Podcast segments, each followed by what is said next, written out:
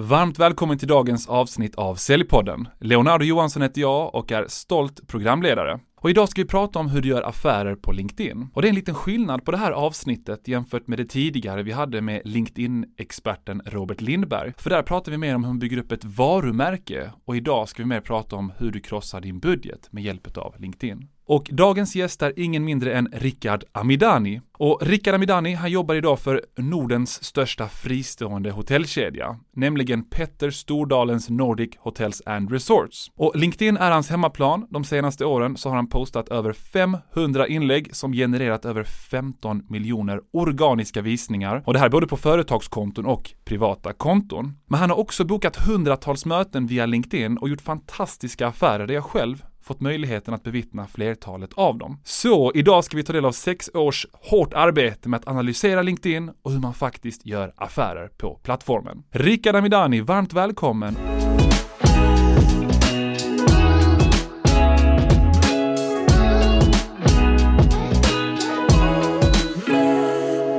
Stort tack för introduktionen Leo, jättekul att vara här. Eh, vem är jag? Jag är väl en, en högpresterande person som drivs av att förstå saker på djupet och har eh, ganska mycket analytisk förmåga som jag hoppas ska komma till användning idag. Jag har lagt sex år av min tid för att förstå plattformen någorlunda. Förhoppningsvis så, så kommer det att ge mycket värde för lyssnarna. Det här med att vara en högpresterare, Rickard, du är en av få som jag känner som har läst fler böcker än vad jag själv har. Är det någonting som du känner har skapat den Rickard vi ser framför oss idag? I allra högsta grad. Eh, man blir väldigt medveten av eh, böcker och man förstår mycket som man kanske annars inte hade förstått eller tagit mycket längre tid att klura ut. Så att eh, ja, oh ja.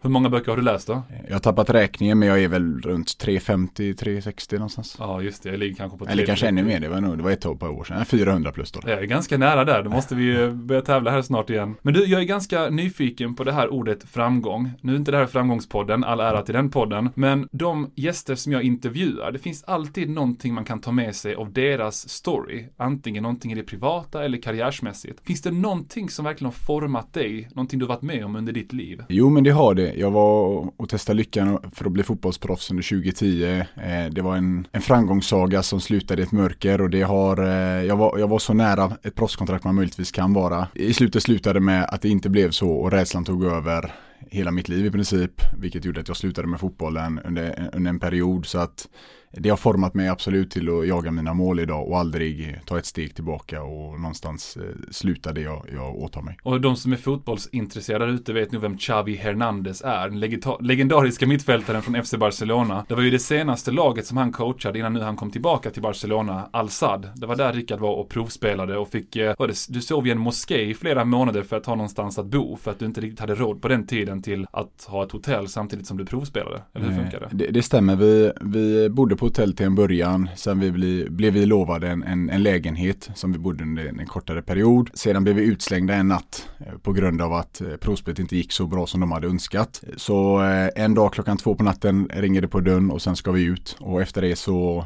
hade vi två val om vi skulle åka hem till Sverige eller om vi, jag tillsammans med min vän då, eller om vi ska fortsätta följa vår dröm. Vi tog beslutet att för, försöka göra vad vi kan så vi sov i en moské i cirka sex veckors tid. Då innebär det? Jo, det var att vi var på internetcafé till fyra på morgonen.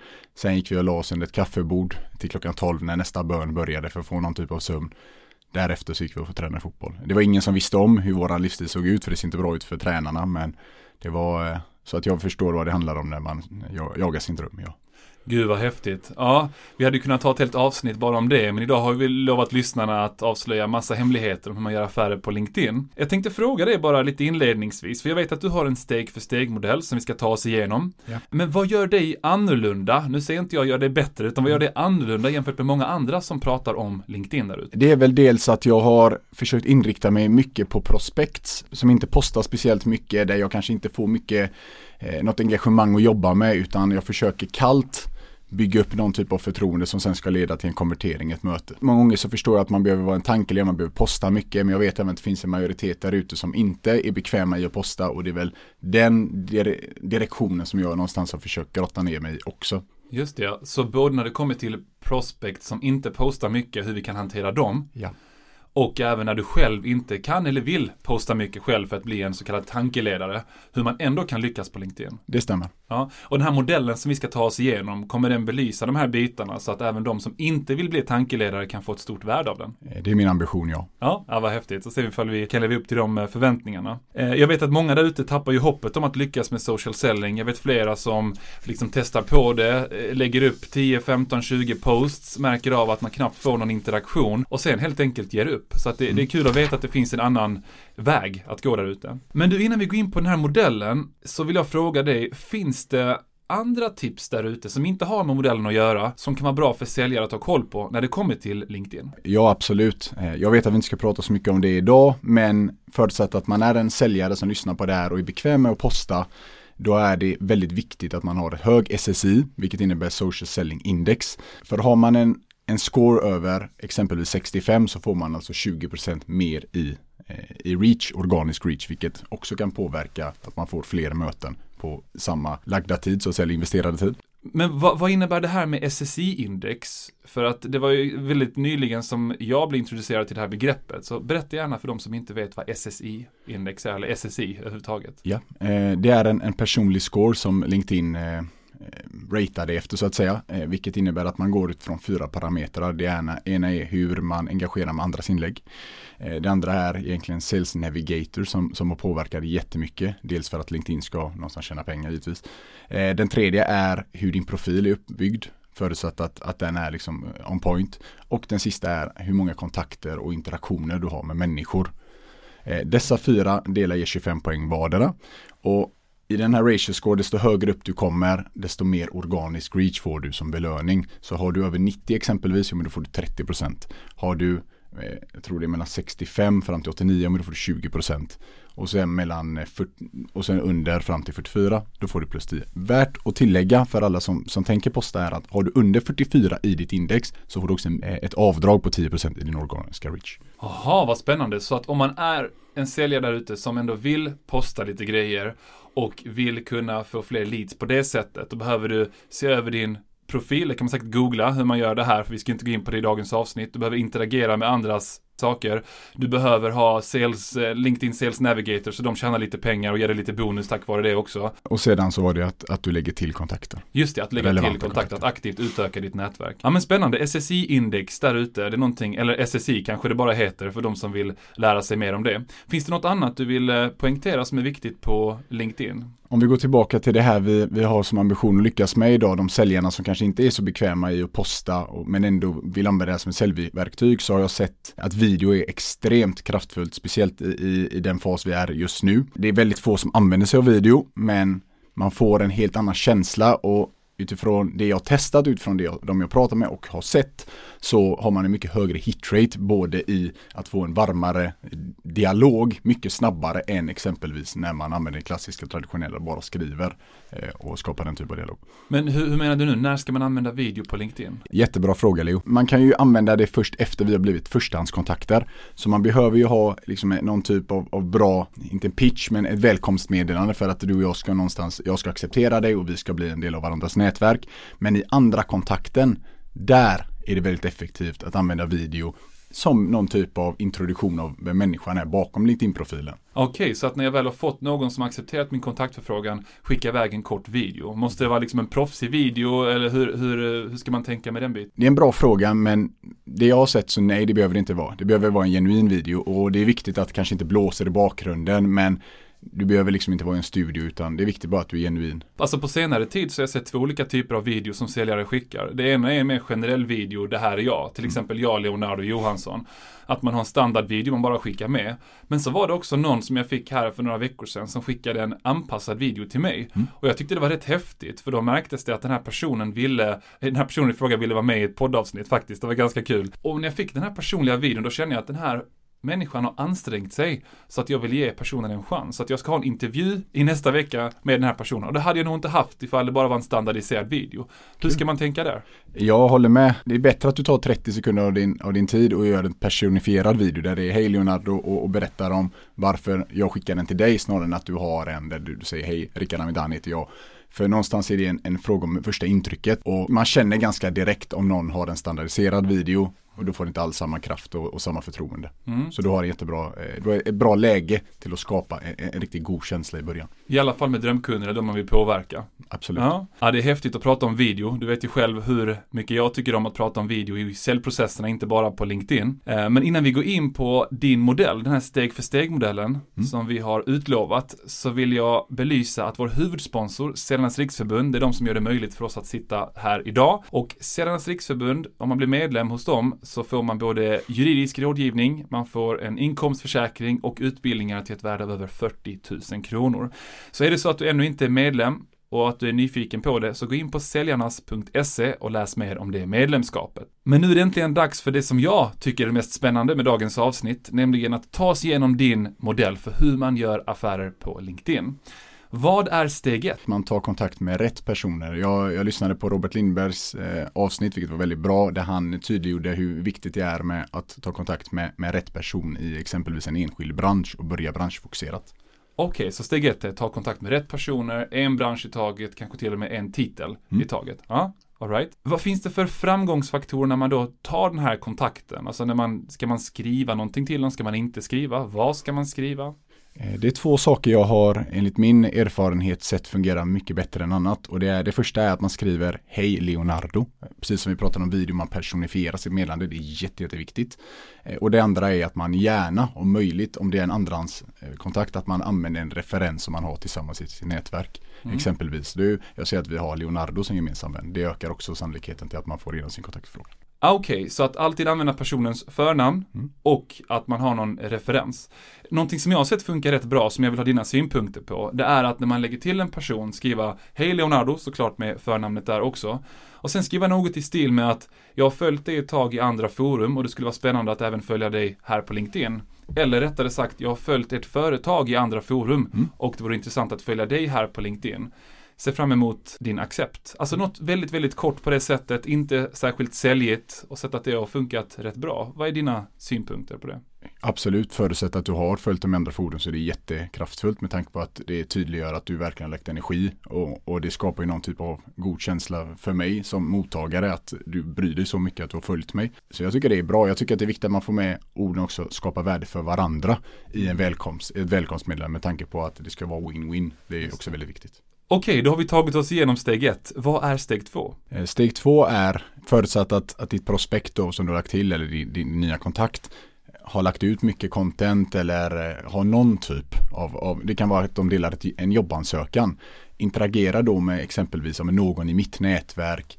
Få, framställ dig själv som att du finns där och du bryr dig. Det är en jätte, jättebra eh, en bra ingång. Mm. Och om de inte lägger ut någon typ av content då? Bra fråga. Då hoppar vi över till steg tre i den här modellen direkt. Och det innebär att man gör sin research inom den bransch man har valt. Man tar fram konkret och, och, och värdefull branschfakta baserat på, det kan vara olika eh, forum som Reddit, som Facebookgrupper etc. Man tar reda på någonting, okej okay, nu förstår jag hur det här fungerar och det här kan vara värdefullt för en beslutsfattare.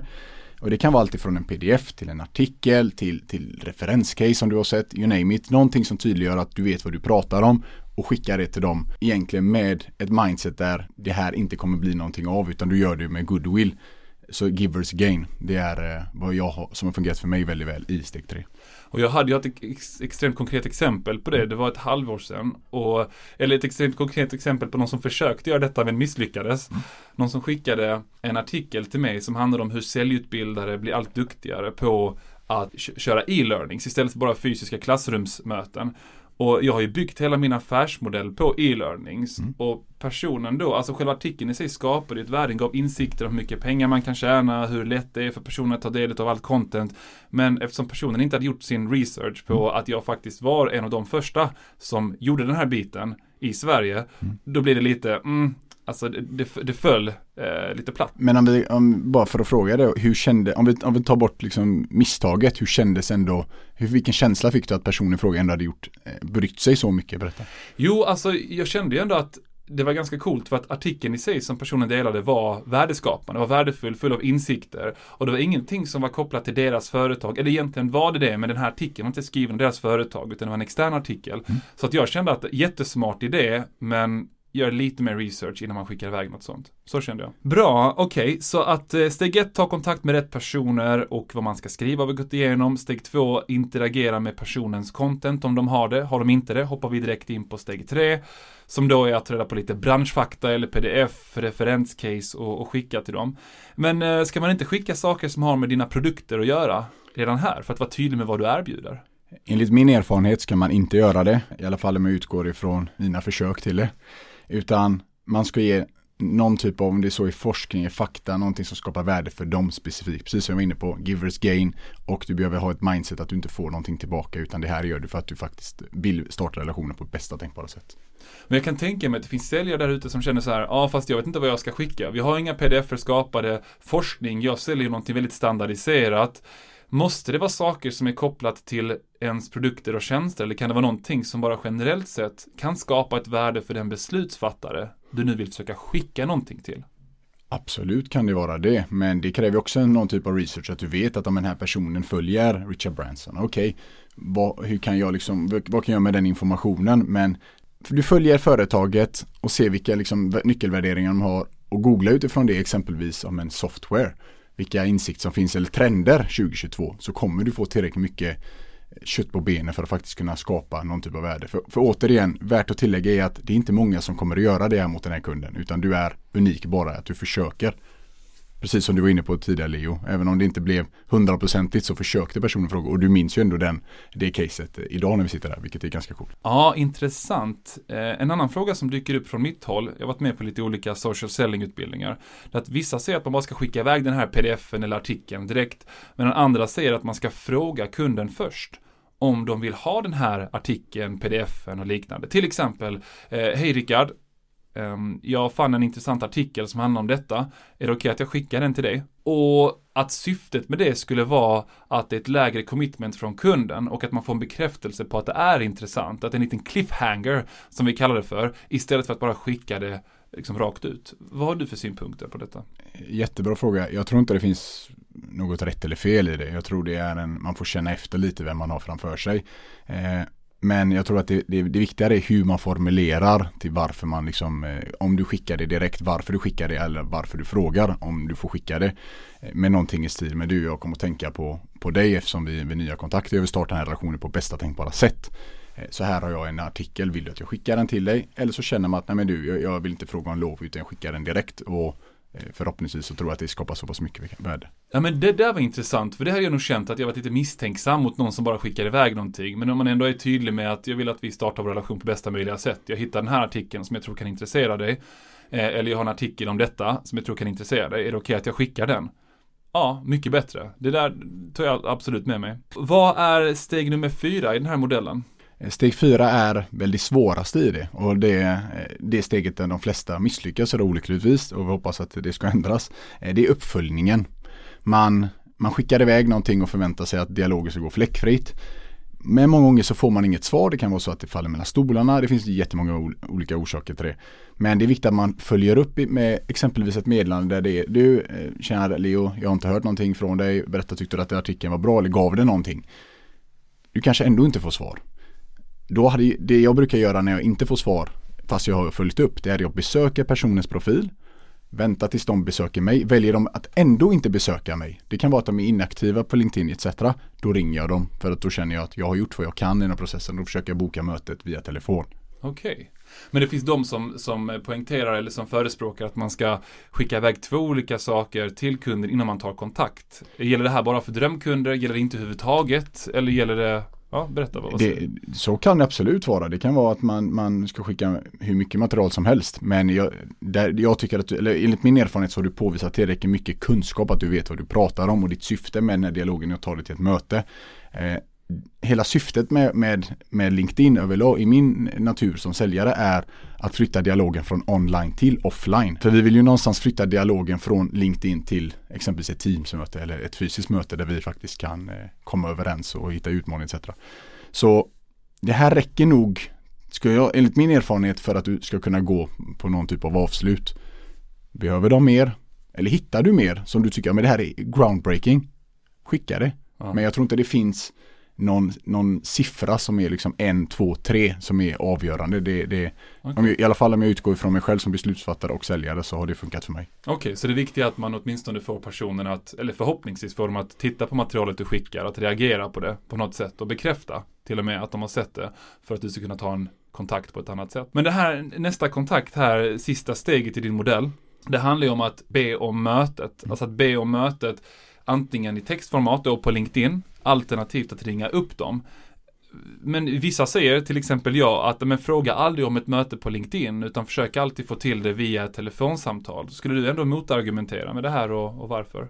Jag håller med om att ett telefonsamtal ökar sannolikheten att du får mötet, eller att du får en högre relevans bakom mötet. Det gör jag. Men det finns, man kan, jag vet flera företag som jobbar med, med ren mötesbokning via LinkedIn, där man med mer kvantitet i fokus. Man använder en, en call to action som exempelvis som en låt mig visa dig, någon, visa dig en idé på tio minuter.